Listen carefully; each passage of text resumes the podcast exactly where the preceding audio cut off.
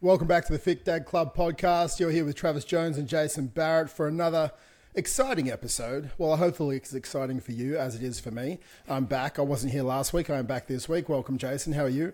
I'm doing well, mate. I'm doing well. Glad to have you back. It's good to, to have someone to bounce off. Otherwise, it just feels like me ranting into a microphone for, for 20, 30 minutes. It's just not, it's just not as fun. No, it's not as fun, mate. It's not at all. Um, well, anything exciting happened over the last seven days for you, Jace, before we get into Um, it?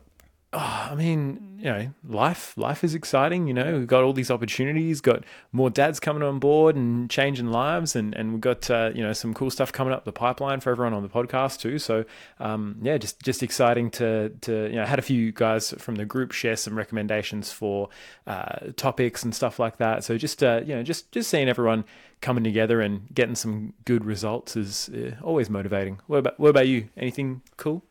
Um, I, I learned that I'm not a doctor and I shouldn't cut my own stitches out. I think that's the main thing I learned over the last week. I, I had like five stitches in my calf because I had um, like a spot on my leg that they, they wanted to cut out and I had to go back to the doctors yesterday. But I, I tried to look at my constraints in my day. I was like, oh, I don't know if I can fit in the doctors. You know what? I'm going to cut these stitches out myself. So I cut the stitches out myself and I don't think the stitches actually work ready to come out, um, which the doctor probably would have told me if I went to the doctors.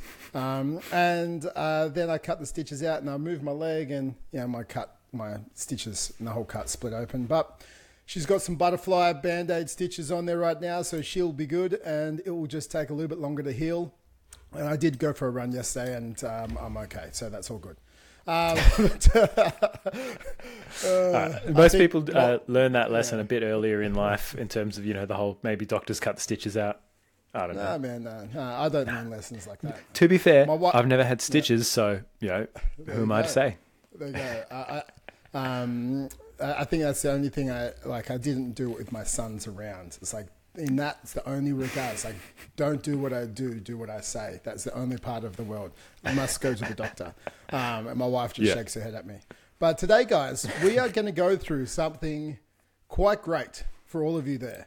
Um, And we're going to go in depth into it. So, so many people get results and then they lose the results so many people start on a journey and never get the results. And I think it's because of these three crucial things. And these are the three things you must stop doing if you want to get long lasting body transformation results. It's like, I don't care about you before and after, I care about you before and after, after. Like what happens like 12 weeks later, like two years later, like six years later? Uh, like I want you to transform not just your body, but I want you to transform the way you see health and fitness and the way you see life. Um, and to be honest, the way you see yourself. And I think these three things we're going to talk about today um, are going to be the cornerstone pillars to your long lasting results. Um, now, I, I think if you write some notes or just like you know pause, you know, listen to multiple these multiple times if you can, um, because it is going to be crucial to you. Now, the one I hear the most when we're bringing on new guys, and, uh, or you know, the I've coached over thousands of people in the last uh, two decades, um, is they need to stop setting vague goals. Um, and I think people are uh, set vague goals because they're scared to set specific goals if they don't achieve them. And if I set vague goals, it's like, eh, uh, but that's actually the thing that's holding you back. We we're like, I want to lose weight, and it's like, okay, cool, I'll chop your toenails off. All right, you lost weight, probably like 100 grams, but like you lost weight. Good work. Depends how big your Um, toenails are. Yeah, exactly. Go to the toilet. Um, and you lose like 500 grams there. Um, Yeah. But I, I think, you know, you said, like, I just want to lose weight. It's like, how much weight? And they're, oh, I don't know, five kilos. And it's like, well, eh, uh, like, why do you want, what's, where's five kilos come from? Like, well, where's 10 kilos come from? Like, you, you're unspecific about the number and you're unspecific about the bigger thing is like why you want to achieve this number. You're just pulling numbers out of the air. And then what happens is when times get tough, because it's just a number and there's no meaning to it, we give up and we retreat, and it's another failed attempt to lose an arbitrary number off a scale, which is just gravity against your body to the earth. Like it means nothing. Um, and because your goals are so vague and they have no meaning behind them, you don't achieve them. And you know, if your goal was more specific and it had some weight, like some actual weight behind it of why you're actually trying to do this thing, like why you want to change your life, um, then you would do it. It's like uh, I think a big thing is like if you had to lose ten kilos, or I would you know kidnap your child, uh, would you give up? like you wouldn't, right? Like um, depends. It's still school holidays right now, so some people might say yeah, they they, uh, they, they yeah, Take- them for a week and then I'll lose 10 kilos. weeks. But I think when we're looking at this, you have to understand if there was a like people I can't lose weight, I can't lose weight. It's like no man, like it's just not a gun to your head scenario for you. You definitely can do it. You just didn't have a strong enough why. And no, I'm not going to go around kidnapping your children just to make sure you have uh, more weight to the goal and actually follow through with what you said you're going to do. But I think if you can try and create some reason, some why behind it, um, then you might actually stick to the plan. And like sticking to the plan is stop setting vague shit and make it specific and and make it a, a big enough reason behind it. I think one of the things that I see a, a lot with the guys that I um that I bring on board is they they want to lose like a certain amount of weight. They might be like, oh yeah, like five or ten kilos or something like that. They'll they'll set a, a vague number, and as you said, they're just kind of like, oh yeah, roughly this much. I think for a lot of people, it's um, they get caught up a little bit in the number. They're like, oh look, I don't know how many kilos I'd need to lose um, in order to get to like where I want to. And I don't know how many kilos, like they're, they're kind of confusing because you can lose. And I've, I've, we've both been on this journey where it's like you lose a certain amount of weight and you're like, I really thought that that 20 kilos would look like more weight off me, but I just feel like I look like a smaller version of me and I've lost 20 fucking kilos, right? Um, it's always that sort of last five to five to six kilos that makes the biggest difference physically. Um, for a lot of guys, what I then get them to do is like, let's focus on what do you then want to physically look and feel like as well, because that can equally be a specific goal, a specific why that you're working towards. Do you want to take a show? Do you want to see like the outline of your four pack or your six pack, or um, you know, do you want to see bicep veins? It's like you, you and for a lot of guys, it's like you've you've got to work with the if you can't don't know what the number is, right? Like you'll basically just be like, all right, I'm just going to work the plan until I lose the amount of weight I need to to get to this physical goal. I want to you know see my four pack, see my six pack, um, you know whatever the the physical aspect of it is. You've got to have a clear idea of what you want to look like. If you don't have a clear idea of the number, because then that way you've you've as Trav's saying, you've just got to have like a benchmark that you're actually working towards, because then you know what your progression is. Like no one wants to just lose weight infinitely until just maybe I feel good. It's like, no, I've got to have a thing that I'm working towards. Maybe it's, you know, a picture of yourself from your 20s or your or your, your late, late 20s, early 30s, whatever, where you're like, oh, I'm looking really fit and healthy and good here. Like, I want to get back to looking like that. Um, sure, you might have been, you know, 10 kilos heavier or five kilos lighter or whatever. Like, doesn't really matter. What matters is that you are specific with either the weight that you want to be at or the the sort of end result that you want to have from a physical perspective, which is why visualization is so important. Not only from you know this perspective of knowing actually what you want the end goal to be, and then you know maybe sharing that with your coach. So you, yeah, if, if you want to look like Alan Ritchson from uh, from Reacher, uh, you, you, you, you, there- there's a lot of extra things you're going to have to do to get there. Like I know I'm never going to look quite like that uh, unless I get on some very radical therapies very quickly. um, but uh, so it's but it's important to know like all right, well then what do you want to look like? Um, and you've got a you've got a measuring stick, you've got a goalpost that you can continue to check in and go, oh, how am I progressing towards this? Um, that, that's a big one for me. I think is if you don't know the number aspect of what how much weight you necessarily need to lose, it might be fitting into size 32 pants again. Like that might even be your goal. But it's like the biggest thing for everyone to understand is you can set a goal and once you hit it, you can set another one and then achieve the next one. Like it's not like this one goal you set has to be the be all and end all, and this is the final goal that I'm aiming towards. Like some guys like, oh, like hit it now. What? I'm like, well, are you happy? Like, oh, not really. I want to keep going. Oh, well, let's just fucking keep going. Like once once you're in that momentum. But the biggest killer is having a vague goal and having no real juice behind why you want to achieve it. Because when I tell this everyone, when times get tough and you know, the kids are bugging you and you and you had a long day and you've got uh, it's like it's either you order Uber Eats and there's the pizza or there's whatever in the fridge and you you're like oh just I could just grab that and it'll be easy. It's like the decision I want you to make is all right, well, I'm either going to be a fucking role model and example for my kids, and I'm going to be the healthy, fit dad version, or I'm going to order pizza, I'm going to spiral out of control, and I'm going to, you know, die early of heart disease before I see my grandkids. It's like that's the level of like perspective you need to have from a big picture. It's like, yeah, there'll be some people who can make that decision once and go, okay, cool, I did it. It wasn't great, but I'm not going to do it again. But when you're making those decisions consistently, it's because you haven't got a big why. It's like, fuck yeah, I don't want to die of heart disease early and I want to be a role model for my kids. So that should make it easy. But no one has that juice, you know? man, hundred percent. I, I think you, you, the one thing I do want you to stop um, out there saying is. I'll be happy when I lose 10 kilos. It's like, no, you should be mm. happy now. Like, your weight doesn't determine your happiness. Like, becoming the best version of you is like, as long as I'm optimizing myself and moving towards the best version of you, which sometimes has setbacks, then I'm happy because I'm on a journey, right? Uh, you, you, you, that's, that's the biggest thing. I, I, you can't say, I'll be happy when, because when you achieve this milestone, then you think you're going to have this euphoria flood of hap- happiness comes in and your life actually doesn't change, right? You know, your, your blood pressure might be down and your resting heart rate might be down. Um, and yes, you might might live a little bit longer, but at the same time, it doesn't go. Oh wow, I'm happy now. I was like, no, you wake up, you're the same person. You still have to eat food, you still have to breathe air, and you still have to shit, right? Like you have to do these things, right? Hmm. Your life doesn't become happier all of a sudden. You might have a bit more confidence, but I, I think what you want to look at is like you go, I want to lose ten kilos because I want to sit, fit back into my th- size 32 jeans because that's when I felt my most confident version of you.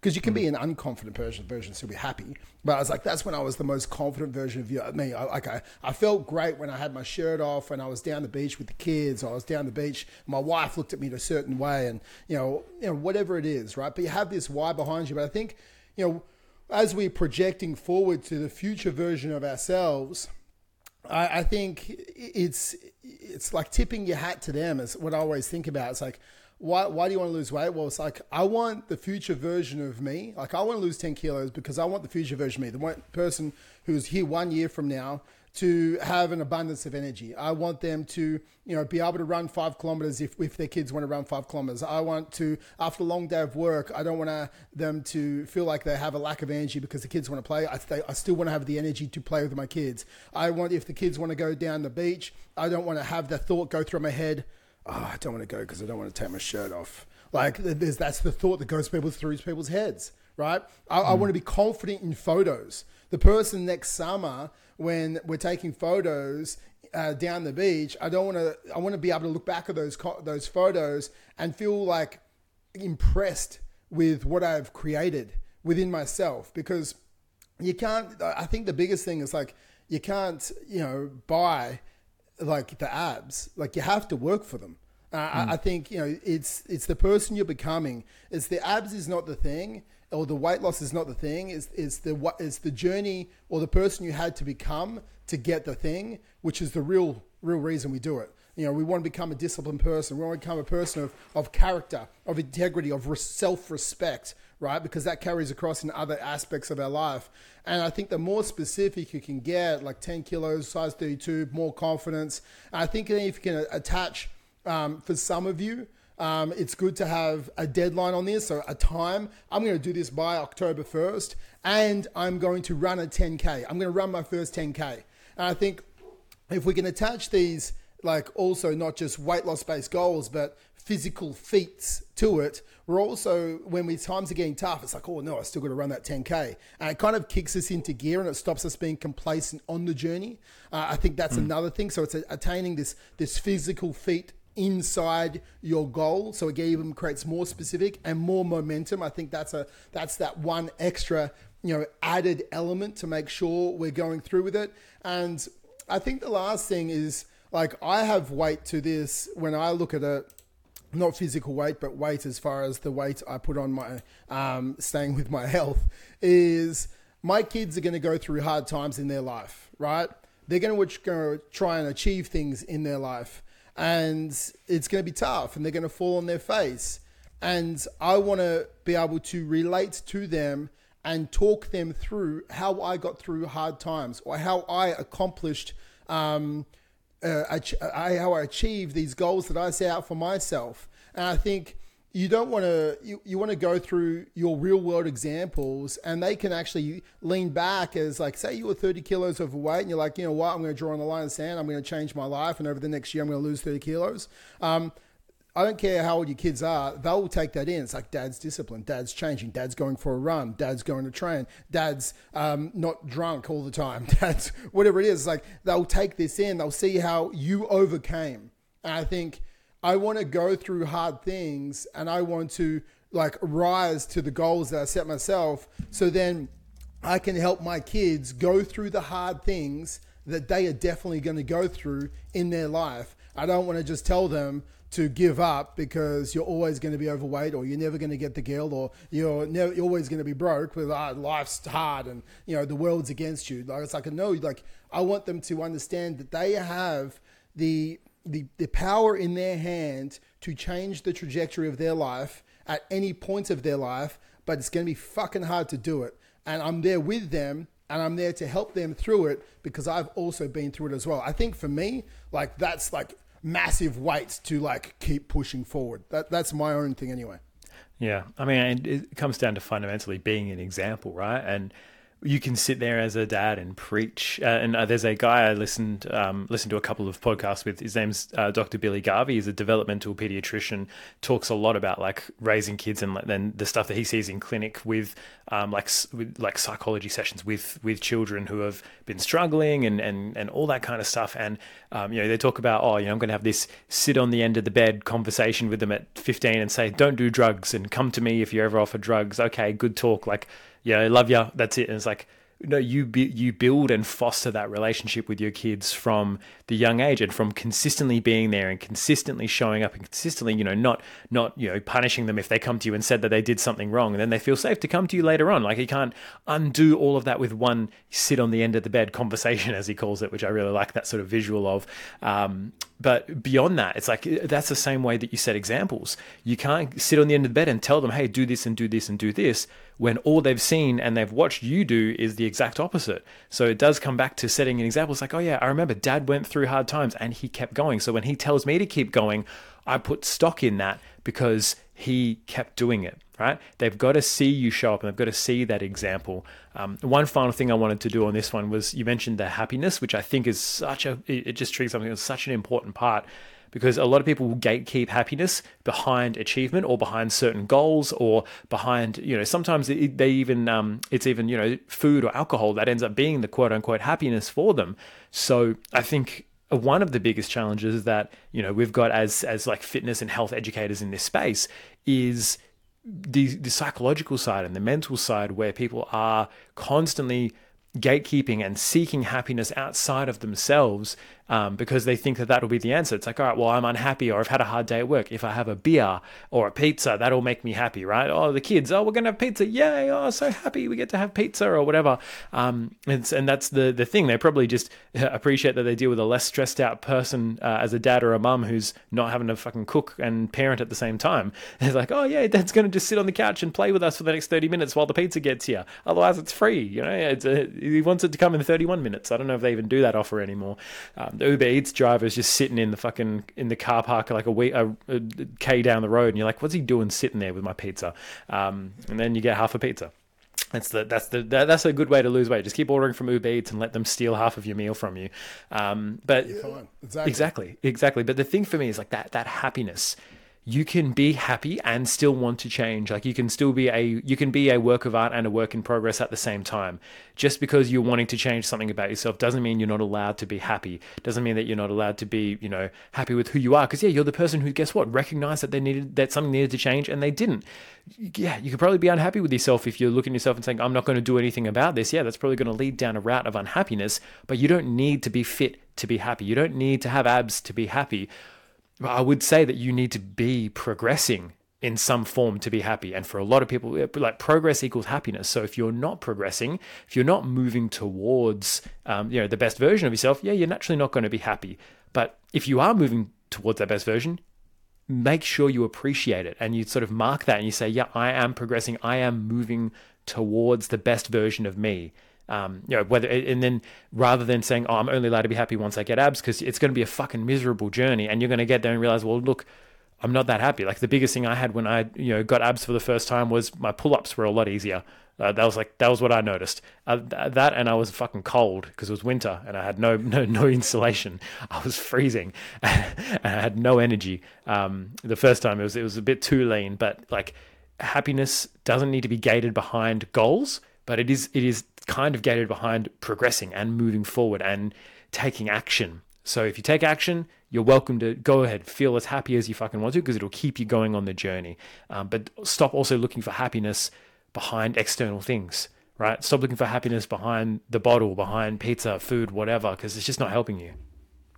Uh, uh, mate, just to, to conclude on that, um, Martin Seligman, who's written a bunch of books, and I think he's like really cornerstone the positive psychology movement. Um, and they've ta- stopped talking as much about happiness and they start talking about well-being um, mm. instead of happiness. Like people want like well-being because you know things can happen, but we can still have well-being. And they they have an acronym which is called PERMA, and they they go if people have these five things in their life, they're going to have well-being, which is good. We want to feel good. So you know they want positive emotions. They want to be able to um, understand and have some form of EQ which they can understand the emotions they're feeling and actually feel those emotions, understand when they drop down to a lower frequency and how to get back into a higher frequency version of yourself and choose better quality emotions and how you're interacting with the world.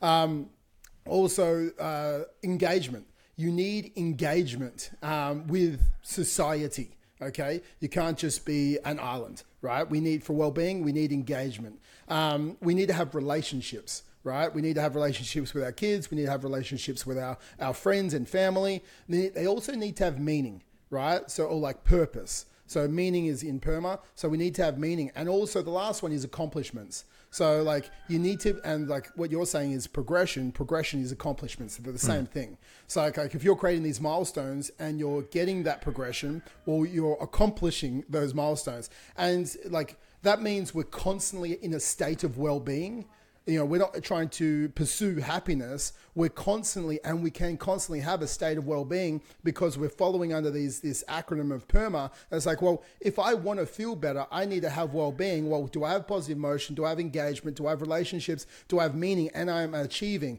I'm not achieving. Why? Oh, because I set shit fucking goals right? So let's, let's stop being vague. Stop being vague yeah. with your goals um, and create ways where you can accomplish on the way to your journey. And accomplishing accomplishments could be like what we're going to get into in a second. It could be just doing like a 10 minute workout a day. You doing that is an accomplishment, which gives you well being. Uh, I think when we're looking at the second part, is like creating unrealistic plans.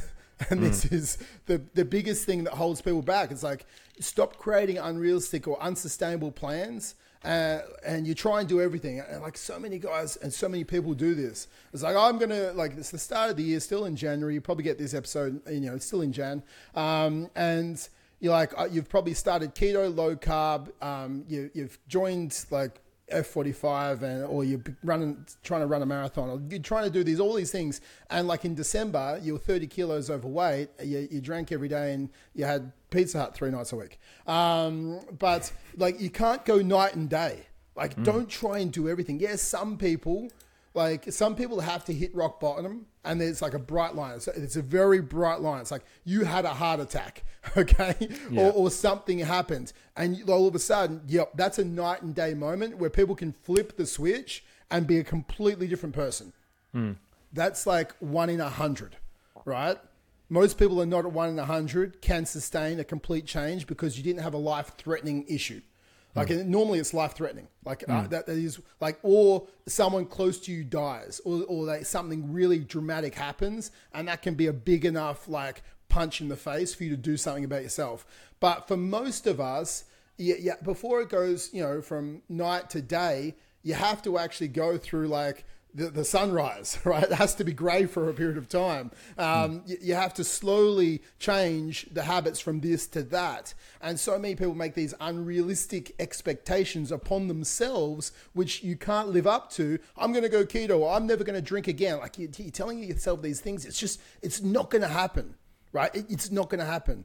But instead, if you go, well, I'm going to eat protein with every single meal, or I'm going to start with walking. How many steps are you doing? I'm doing 5,000. I'm going to do 7,000 steps a day. And don't ever say 7,000 steps a day. I'm going to do 49,000 steps a week, right? So if you miss a day and you hit 5,000, well, tomorrow you can try and catch back up and you can still get 49,000 in the week. So you need to look at it and you need to create sustainability. And a few people have said to me, Jay, sorry for continue to going about this. A few people have said to me about I'm doing this uh, 90 day fit dad project at the moment. They're like, dude, just you know, you're getting five points a day. And my, my points on a daily basis is I want to dedicate 24 minutes to my health. Uh, and that's, that's that's my lower limit, right? That's my lower limit is 24 minutes. I hit above my lower limit nearly every day, right? But yes, I only hit 30 minutes. Like I went for a 6K run and I was like just under 30 minutes, but I went above my lower limit.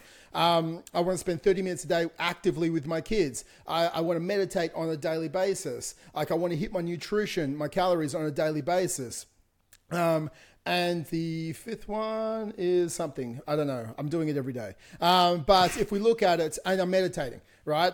Um, but if I look at it, I sort of broke it down at the start. And they're like, "Oh, it's, it's unsustainable. You can't do this. Like, you can't train every day, and you can't always spend time with your kids, and you can't always, you know, spend time with your mental health." It's like, dude, like all I looked at is like I'm going to spend a minimum of two percent of my day on my health. Can I do that? Can I spend two percent?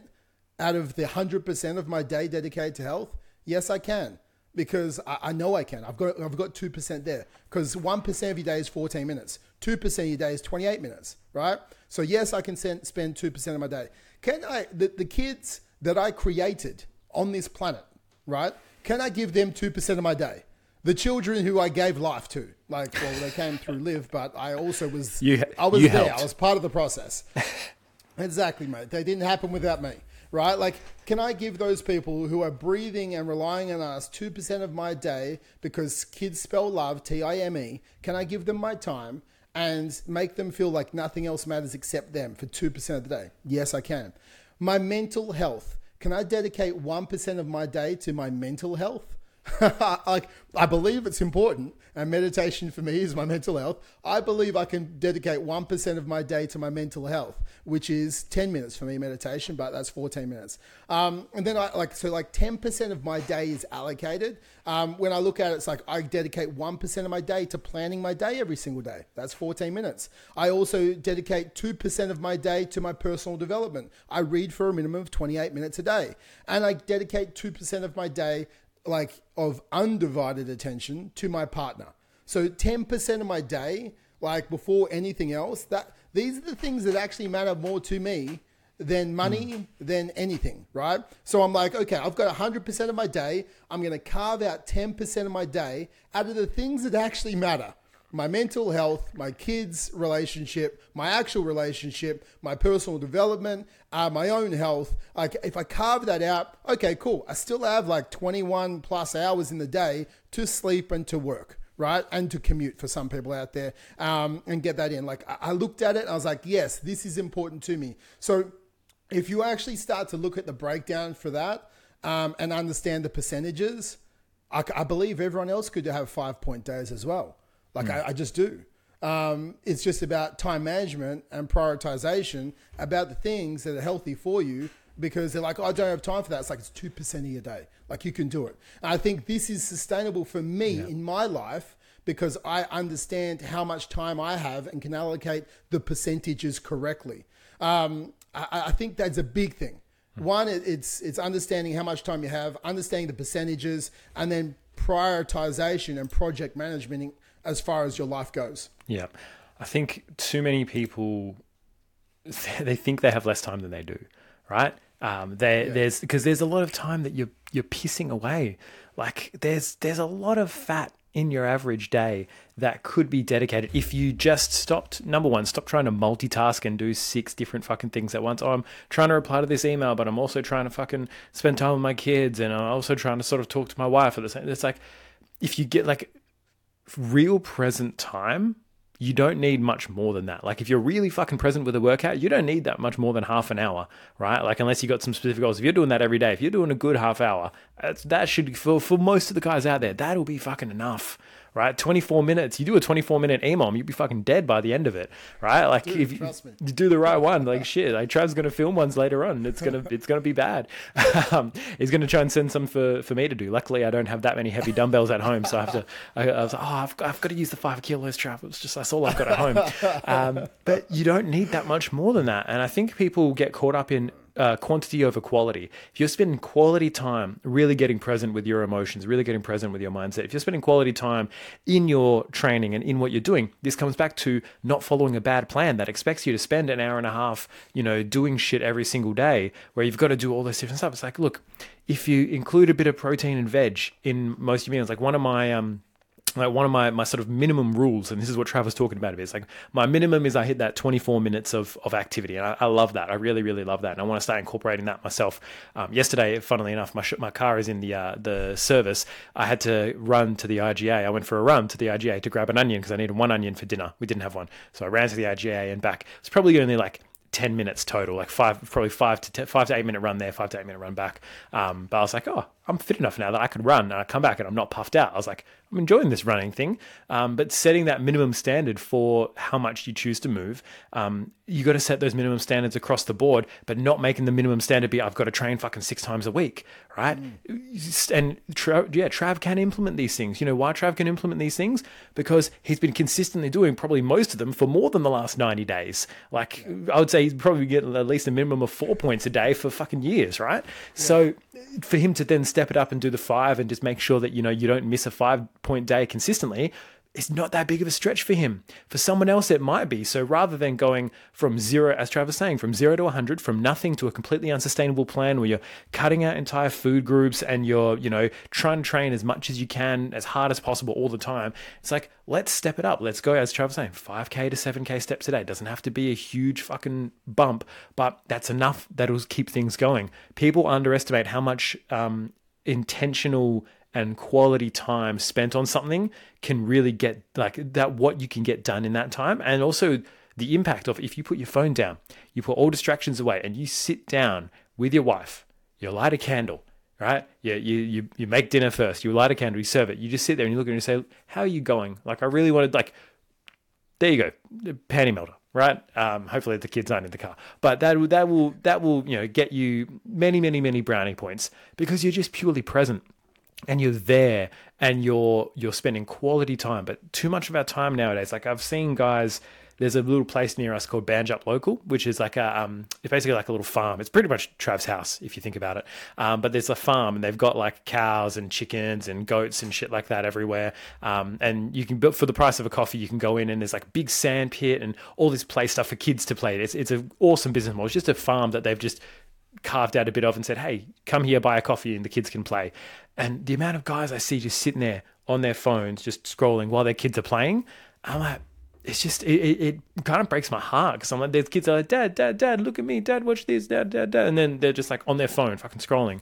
I'm like, man, they're just the the more value you would get out of being present with everything that you do means that you don't have to dedicate as much time to it because you're really fucking taking you're taking it by the horns and you're actually doing it. Same thing with productivity and work, right? Rather than trying to alt tab between fucking three different projects at once, getting one thing, going cool. I'm going to focus on this until it's done. Then I move to the next thing. Right? Is doing those using those pomodoros as sort of 60 to 90 minute blocks of focus.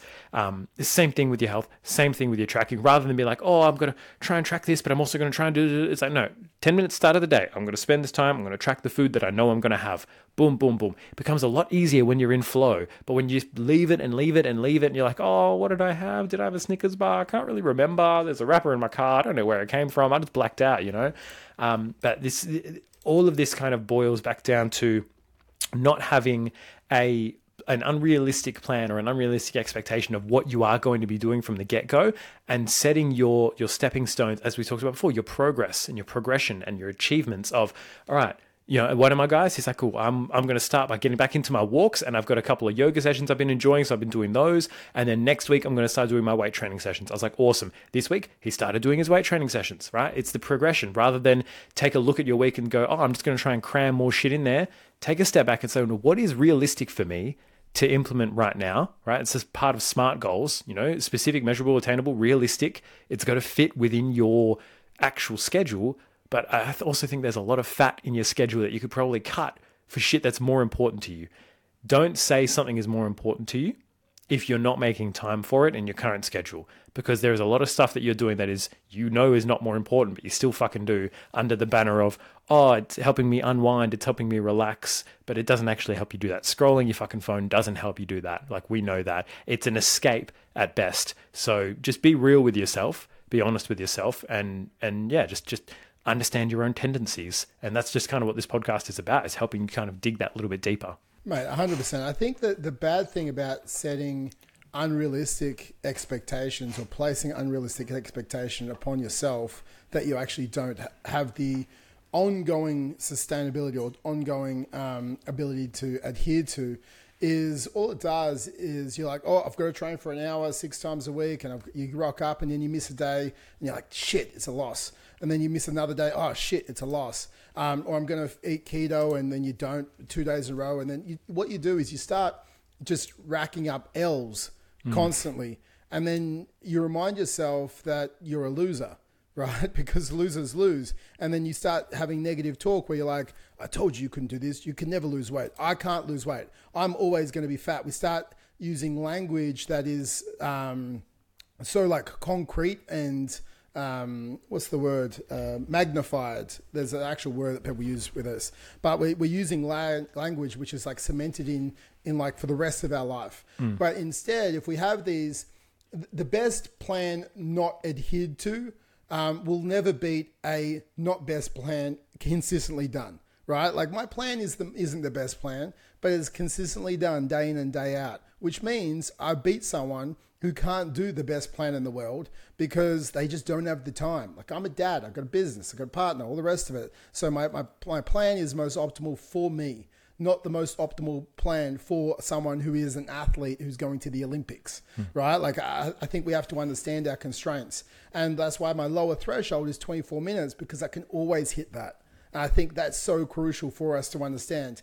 Because for me, then, instead of always racking up L's, I'm racking up W's on the daily. And do you know what happens if when you keep racking up W's, you start to feel like a fucking winner, right?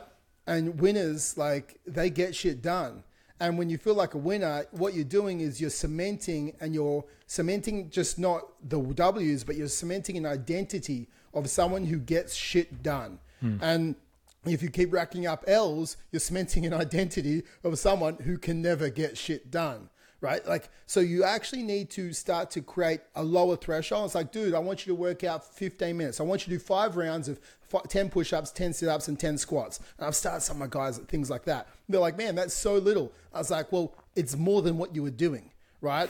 we're talking about creating a lifetime transformation, not just a five minute transformation or a five week transformation. Because if I can create you as the identity of someone who consistently wins, as we increase the level of complexity and intensity, then you already have the self belief and self confidence and self identity um, of someone who is a winner. And winners get shit done. And winners strive to do that little bit more. You know what losers, do? They don't strive to do the extra, right? They just don't. They want to do the bare fucking minimum. But if you start to create this identity of a winner, you're like, I'm going to do a little bit further. I'm going to run a bit further, like Jace is. I'm going to go a bit further. I'm going to go a bit harder. I can do a bit more. And we start to, rather than questioning, like, oh, I can't be bothered, you're like, you know, you're like, I, I can do that. Like your, your internal dialogue shifts from, I can't do that to like, maybe I can. Maybe I can actually achieve that. And we start to get this like, you know, we, we start to question ourselves in a positive way rather than a negative way. And it actually gets quite fun and exciting as our internal dialogue shifts. And I think that's what I, I above anything, I want to create self identities in dads where they just feel like they're unstoppable fucking machines that like and not machines it's like you can run ultra marathons like no but unstoppable machines like you, when challenges arise you can rise to the challenge like hmm. that's what I want to create with the dads. It's like because when it's when it's tough, like and you've all, you've done hard things consistently, and you've continued to progress the level of complexity of the hard thing. When a hard thing comes out of left field, it's just another hard thing. But if you've racked up like six months of losses, and then a hard thing comes out of left of field, and you feel like a loser, you you'll treat that obstacle like a loser, and you'll allow it to beat you if you've racked up six months of W's, you treat that obstacle like a winner does, and you just fucking run straight through it, right? Mm. It might slow you down a little bit, but you run through. And I think that's the biggest thing with creating like having a low barrier to entry to winning, slowly increasing that barrier to entry, that builds a self identity that we want to create inside yourself, that gives you the victories as well. You know, you, you want to rack up as many W's as you can on as many days, consecutive days as you can. If you miss a day, then you just keep going and you try and beat the streak you had of the W's previous to that. And that's what we need to be doing with that. I think it changes that self perception. I think that's the biggest thing. Mm. If you can start small and win, you look at yourself as a completely different fucking person. And over time, again, it's not like it's what's the James Clear quote around the trajectory versus like it's, it's not what uh, your current trajectory is. Yeah, be more concerned with your current um, trajectory than your current, current results. Exactly. Like I, I, think that's the biggest thing. And the W's are your current trajectory. So your results are going to happen. Like focus on the process and not the outcome. Like if we just keep racking up like wins on the process on the daily, you're gonna get the abs, you're gonna get the body, you're gonna run the marathon, you're gonna be the the two percent with your kids, you're gonna have the great relationships, right? I think it's like the most amount of time with your kids, right? Like you know, 90% of your kids' lives spent with them is before they're 17, and the, the other 10% is from them being 18 until you're dead, basically, right? Mm. So, like, you, you want to have such a good relationship with your kids that that isn't 10%, right? After they turn 18, they, they don't move countries away from you, right? Like you want to try and be with them and then want them to actually be with you as well. Uh, I think it's so crucial. And that's why I break down my percentages so I can try my best create relationships with them. I think that that's so crucial with sustainable plans versus unsustainable plans, which set you up for failure. Have you got mm. anything else to say around that, Jace? No, but I think that does kind of tie in nicely to the the final point, which is around you know you got to stop being your own hater. Uh, and that's that's where you your sort of whole point around racking up the wins and kind of congratulating yourself and giving yourself a pat on the back and having that self reinforcement comes into it because you can have a great plan that you stick to uh, for a period of time and you can have a really clear goal and all that kind of stuff. But if you are constantly constantly in your own head saying, You're not fucking good enough. Why are you even doing this? You're probably just going to lose the results again anyway. And you're constantly, Oh, that person's doing great. Oh, fucking, you know, um, I don't look like Alan Ritchson. Fucking no one does, bro. Come on. Um, if you're constantly doing those things, and every, every time you have one little hiccup, you're like, "Oh, see, I knew it. You, I know you knew you couldn't do this." Like, if that's your fucking mental self talk, and that's how you're sort of talking to yourself, even if you're consistent following the best plan, even if oh, with all of the things lining up, you're getting the result. If that's your mental self talk, you're not going to keep it for long. You're not going to keep it for long. We talked about this, um, I think, two weeks ago. There's two kinds of motivation, right? There's there's away from motivation and toward motivation. You can be motivated by away from wanting to be fat and wanting to be unhealthy and wanting to, you know, I want I want to be away from that sort of stuff. I don't want to feel like that anymore. Um, and it's a strong motivator, but it can only get you going for so long before it burns you the fuck out. And that's what this mental hating on yourself will do. It will burn you out. It'll um, grind you to dust because you you can only take so much of it. These little nagging thoughts. You know, this is why people end up in really severe mental health um, like spaces because they have this constant nagging like pinpricks, like death by a thousand cuts of just like you're not good enough, you can't do this.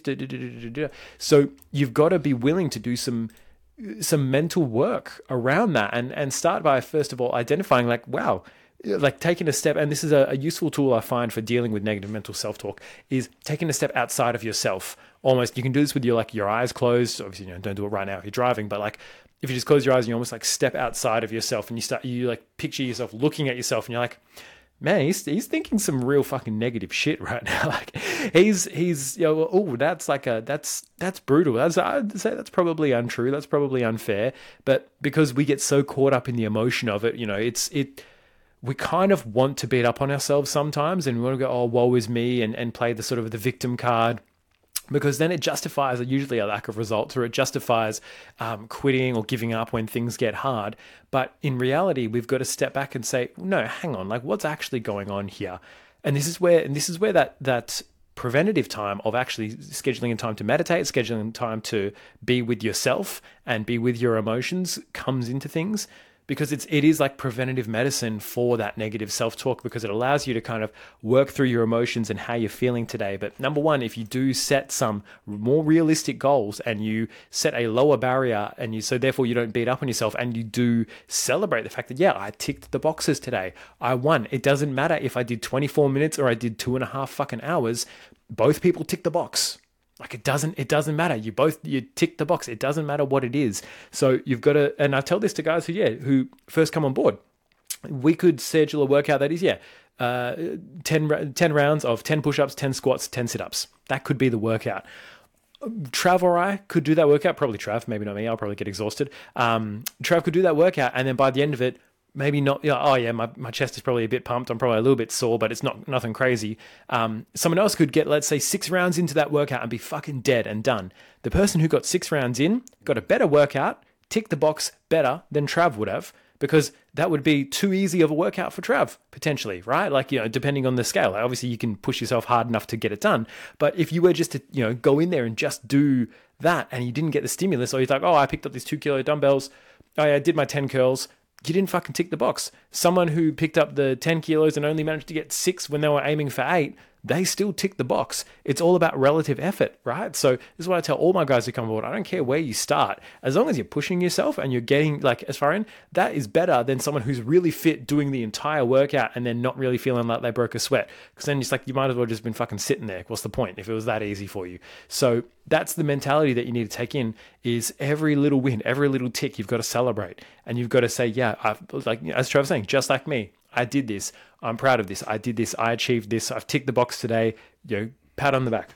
Good job. Good job. Um, but that's that's kind of one of the biggest things when it comes to negative self talk and sort of being your own hater. You've got to kind of uncondition it. A lot of us learned it from our parents and learned it from generational stuff, but um, you've got to take a step outside of yourself about why am I being so hard on myself? There's there's going to be enough people that hate you in your life, like without you for no fucking yourself. reason. right? It just is. Um, so I was like, yeah, you've got enough haters out there already. Like, you don't need to add another one, which is yourself, to the equation. And I think the biggest thing with the hater, the haterade, you know, same, same as like self haterade, comes from is like a comparison trap. Like, we look at someone mm. else's chapter 20 and we compare it to our chapter one. Like, I'm on like chapter 17 of my journey right? Like there's people who are, if I compared myself to other people running or other people lifting or other people's physiques, I'd be like feeling bad about myself. But I'm like, no, dude, like, like I'm good for me. Like I'm still getting faster. I hit PBs last year for me. I didn't hit someone else's PB. I hit my PB. It's a personal best, right? Like I think that's what we have to remember. it's like, so I will compare my journey to no one else's and no one else should comp- like so someone says like dude you got to rack up a loss so people feel better about themselves. Like no man like i'm running my chapter. They can run theirs right? Like i'll i'll hit my streak and if i miss a day and i don't get five points then i didn't get five points and i'll learn from that. But like we have to run our own chapter and like this might be chapter two for someone right now on their fitness journey. They could be a chapter three whatever it is but it's like don't fall into comparison trap the only person you should compare yourself to was you yesterday, you last week, and you like the week before, right?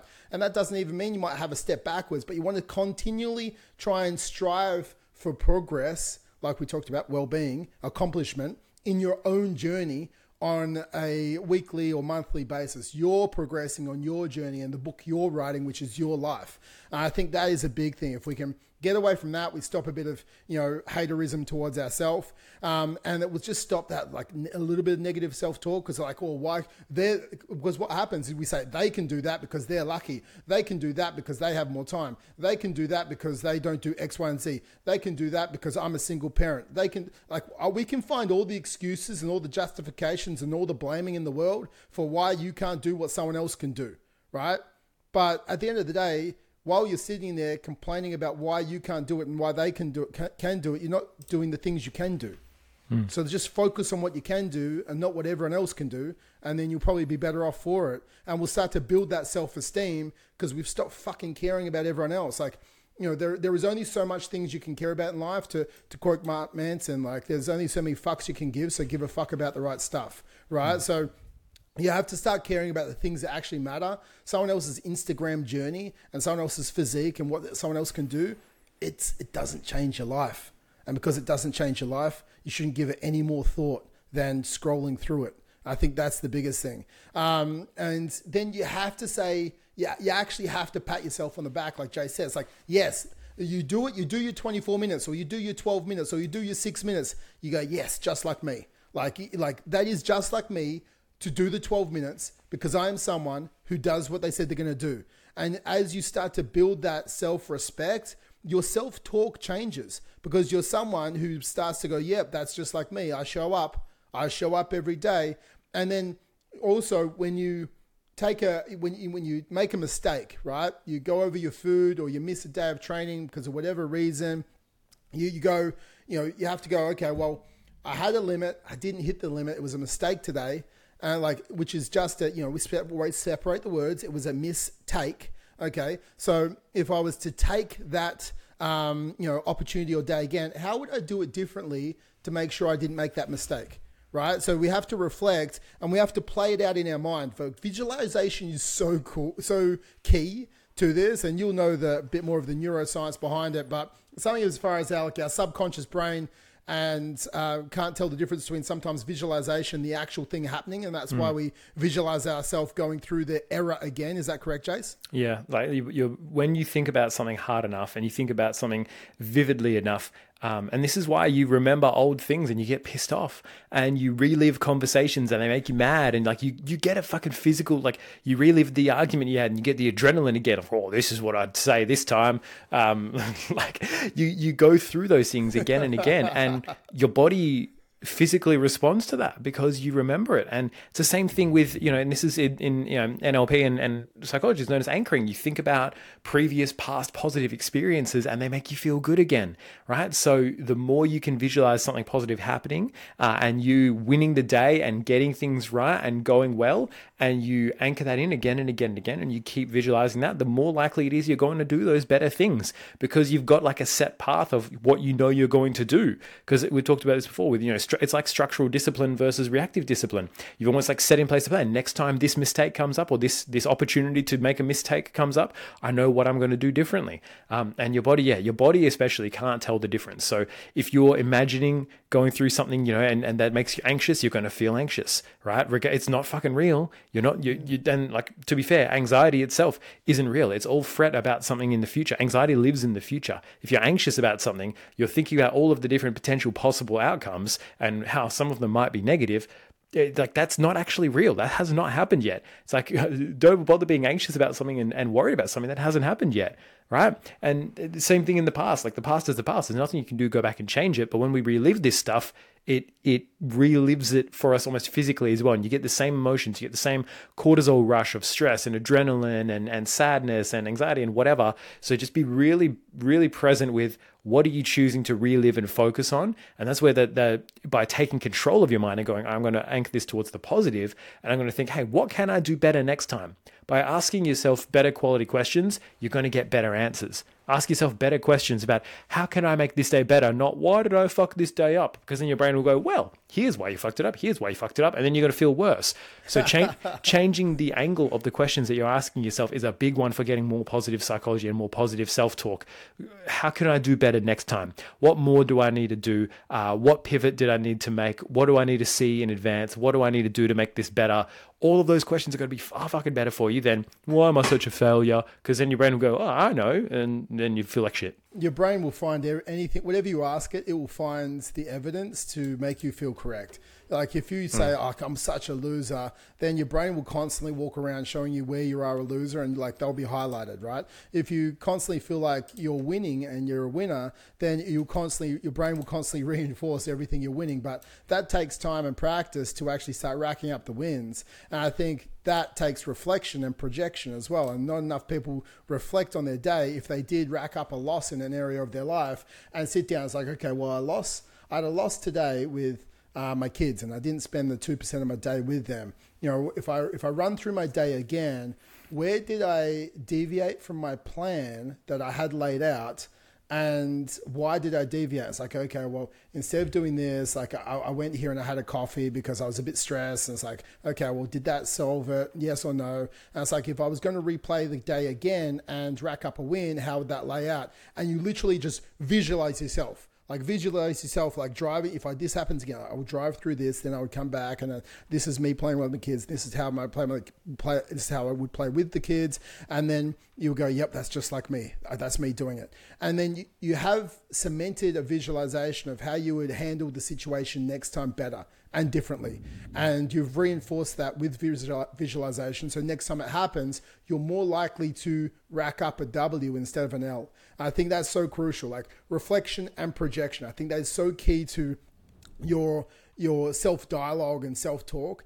I think another th- another thing is you know if you go oh I don't have negative self talk like in your notes section over the next seven days, guys. Every time you talk shit to yourself, I want you to put like a line. Just put a one. Right, open up. Like I talk shit just then. Okay, put a one. Talk shit just then. Put a one. Every time you say something negative towards yourself, like put a one in there. And in a week's time, you'll actually be quite surprised how how many ones you might have there. Um, and then it's like, okay, well, wow, that, that was a realization. But you know, you have to have awareness precedes change. Uh, I think we need that at times. So we need to be aware that no, I do talk some shit to myself. And instead of talking to yourself, I like to think about it as like if your friend fucked up, right? It's your friends trying to achieve this journey and they're trying to lose 10 kilos because they want to be a better role model for their kids and not a warning sign. And like, you know, they're trying to lose weight and they're, they're trying to do these things. Then they rocked up a loss. And like, you know, if you're talking to your friend, it's like, would you say, oh, dude, you're such a loser. You can never follow a diet. You're going to be fat for the rest of your life and you're going to be not a role model to your kids. And no wonder you don't have a great relationship with them. It's like you, you, mate, your friend would probably punch you straight in the face, um, for one. But you wouldn't say this to them. Normally, with our friends, it's like you know, if Jace racked up a loss and I knew he was going for a goal, it's like, dude, like that's okay. Everybody's human. Like even like Olympic athletes rack up losses. So you're just human. But what we need to look at is we're on a journey, and why did we rack up the loss today? And like you let me know, like why do you think you racked racked up the loss? And do you think one, do you need help from me? Or do you need more accountability? Or do you need more planning to make sure you don't have that same loss happen to you again? That's what I would say to say to Jace, right? I would I would essentially have a, as Jace called it earlier, I would have a sit on the bed, end of the bed conversation with Jace, um, and I would talk to him about it's like, dude, like what happened? Why did it happen? How can we not make it happen again? So you can actually get these winning and get these this accomplishment that you want. Now, if I started talking to myself like I talked to Jace just then, I would be better off. Hmm. I'd be like, I'd, I'd have a sit on the end of the bed conversation with myself, right? It's like, hmm. dude, you racked up a loss today. Like, that's okay. You're not going to win every single day. No one ever wins every single day. But why did you rack up the loss today? Do you need more accountability? Okay, yeah, I need more accountability. Okay, who can be more accountable? And you start having this internal dialogue. Well, uh, Jace could help me be more accountable. Okay, I'm going to message. Okay, make an action plan. I'm going to message Jace right now before you get up. I'm going to message Jace right now. It's like, dude, I'm racking up a couple of losses with my nutrition, nutrition at the moment. Can you keep me accountable for the next seven to 14 days so I can get the W's back on track and I can start getting momentum with my wins again? And you send that message out. So all of a sudden you create an action plan whilst in that moment. So then you've created this plan so it doesn't happen again. You overcame the obstacle with a plan so you can get the outcome you desire. And I think that's so crucial for um, ourselves to move forward. Talk to yourself like you would your best friend rather than you would your worst enemy. Because at the moment, you're talking to yourself, a lot of people, like you're talking to your worst enemy and like you're rooting for them to fail. Yeah, I think if we yeah, like the things you say out out loud. If you said the things you're saying to yourself out loud to someone else, they would uh, they would block you immediately. Um, yeah, you've you've. I think you've got to have more compassion for yourself. Like we don't expect everyone else to get everything right all the time, but we kind of expect it of ourselves. And I know when self talk can be the most uh, critical is often when we know we haven't given it all and we haven't given enough. Um, like we haven't done enough. Like we, we know we left a little bit on the table there. And it's like, look, that's like, that's okay. It's okay to leave a little bit. If you can, it's like, you know what they say, um, P's get degrees when it comes to uh, like university, right? Like it doesn't matter if you get a high distinction, you know, unless you're going for, you know, fucking honors and, and trying to be the top of the class or whatever. But if you get, if you pass, you still get the degree. Everyone ends up with the same piece of paper, right? Um, and there are, there are times when then that mentality is okay. And there are times when you're going to be stretched and you're going to basically just get a passing mark. Um, you know, as long as you're not you know having those those failure days or those days where you're sort of learning more than you're more than you're winning, um, which is the the reframe. If you have a lot of those days, yeah, it's important to sort of sit down and and have compassion yourself. Look, I know things have been hard, but I know you have a little bit more in you, and I know you can push this a little bit more. And this is where that self belief comes in because the more you can turn it around from those negative experiences, the better you'll get. And it starts with the little stuff you a lot of people kind of discount the little stuff, but it starts it starts small. It starts with that little conversation or that little thing. It's like, oh, I sat down instead of going for that you know extra walk. You know what? I'm just it's rainy outside or it's thunderstorms or you live in Brisbane and it's like 41 degrees and thunderstorms. Um, I'm just going to walk up and down my house. I'm just going to do some walks. I'm just going to go up and down my house for 10 minutes. I'm just going to pace and, and just get a little bit of extra fat burning in. I did something. I turned it around once. Awesome. Pat on the back. It might seem small, but you've got to start small because you've got to start the momentum building. It's like a dung. It's a weird analogy, but it's like a dung beetle. Um, uh, it's a dung beetle that uh, is rolling, you know, the big pile of poo. It's got to start with something small. It doesn't start with a massive one. You've got to start small and roll it up, roll it up, roll it up, and then what you're left with is a big pile of uh, of gold, not shit, gold. Um, but you you do have to start not small. Shit, yeah, big pile of shitty gold, and you've got to pat yourself on the back, and you've got to be willing to give yourself that little bit of compassion. Like there's a difference between giving yourself, and this is kind of a generational and also a man thing, I think. Um, there's a difference between giving yourself compassion and you know quote unquote being soft on yourself and giving yourself a free pass to to be lazy and not do stuff. Um, so you've you've got to determine what that line is for you. When do i need a bit of compassion? Like yeah things have been a bit hard lately. And when do you need to go hold on look i know i'm capable of more. And that's the language you want to use rather than oh i'm a piece of shit it's like no i know i'm capable of more i know i can do more we've all felt more supported from people in our lives when they've said stuff like that rather than no come on you're, you're like you're a piece of shit you can do way better than that. Come on, what the fuck are you doing? As opposed to, hey, I know you're capable of more. I know you can push harder than this. I know you can go faster than this. I know you can do more than this. I know you're better than just sitting on the um on the couch. Like always frame it towards that positive. If you have to have that sort of talk with yourself, frame it at least towards the positive and say, look, I know you've got more in you. Like we both know you've got more in you. We both know that you're not performing at your um, at your peak right now. So let's just take a step towards that. One hundred percent, mate. I completely agree. I think, you know, for everyone, if you can do just these three, or you can stop doing these three things that we talked about today, which is stop setting vague goals. If you can stop creating unsustainable plans and stop, you know, delivering the haterade to yourself, I think if you can do stop doing those three things, you, you're going to have long lasting results with your transformation. You're going to hold the body of your dreams for the rest of your life. And I think, you know, most people do need help with this because just like I don't know how to fix my own toilet, I get a plumber to fix my toilet. Um, you know, most people can't change their body because you haven't got the skill sets and the discipline and accountability right now to do that. So sometimes it's it, you have to be humble enough to ask for help and advice and be coached along the way. And that's exactly why we had the fit. Uh, we have the Fit Dads Club. Uh, if you go to fit-dad.club, um, you can jump on a call with us. We can see where you are and where you want to be, and we can see exactly how to close the gap to becoming the best version of you for you and your family. So go to fit-dad.club. We can have a chat. We can see if our program is right for you. We love changing dads' lives. You can refer this podcast um, to your friends, to your partner, to your dad, to your, your whatever your kids depends on how old they are. Um, you know, remember eighteen plus because of swearing. um, just sh- share the love because we do this for you. If you have questions um, for us to do podcasts on, like let us know as well. Rate, review. That's how we help more dads. Like, don't be selfish. Like, we want to help more dads. And we want to give you the time to help you. So, share this with someone so we can actually help more dads because you sharing this could be the lifeline that someone needs to actually change their life for the rest of their life. Hmm. So share it on, guys. Um, and that's that's it for me today. Until next week, guys. You know, much love from from me. And you know, Jace, got anything else you want to say? No, I think that's that's it. Just you know, my, I think my final message is yeah, just be be your own number one cheerleader. And if you're if you're not there yet, let us be that person for you, dude. hundred percent. Like I'll I'll transfer belief to you until you have it in yourself, and I think that's the biggest thing that we can do. Hmm. Um, have a great week, guys. Until next week, you know, keep training. Twenty four minutes a day, two percent of your day. Get it.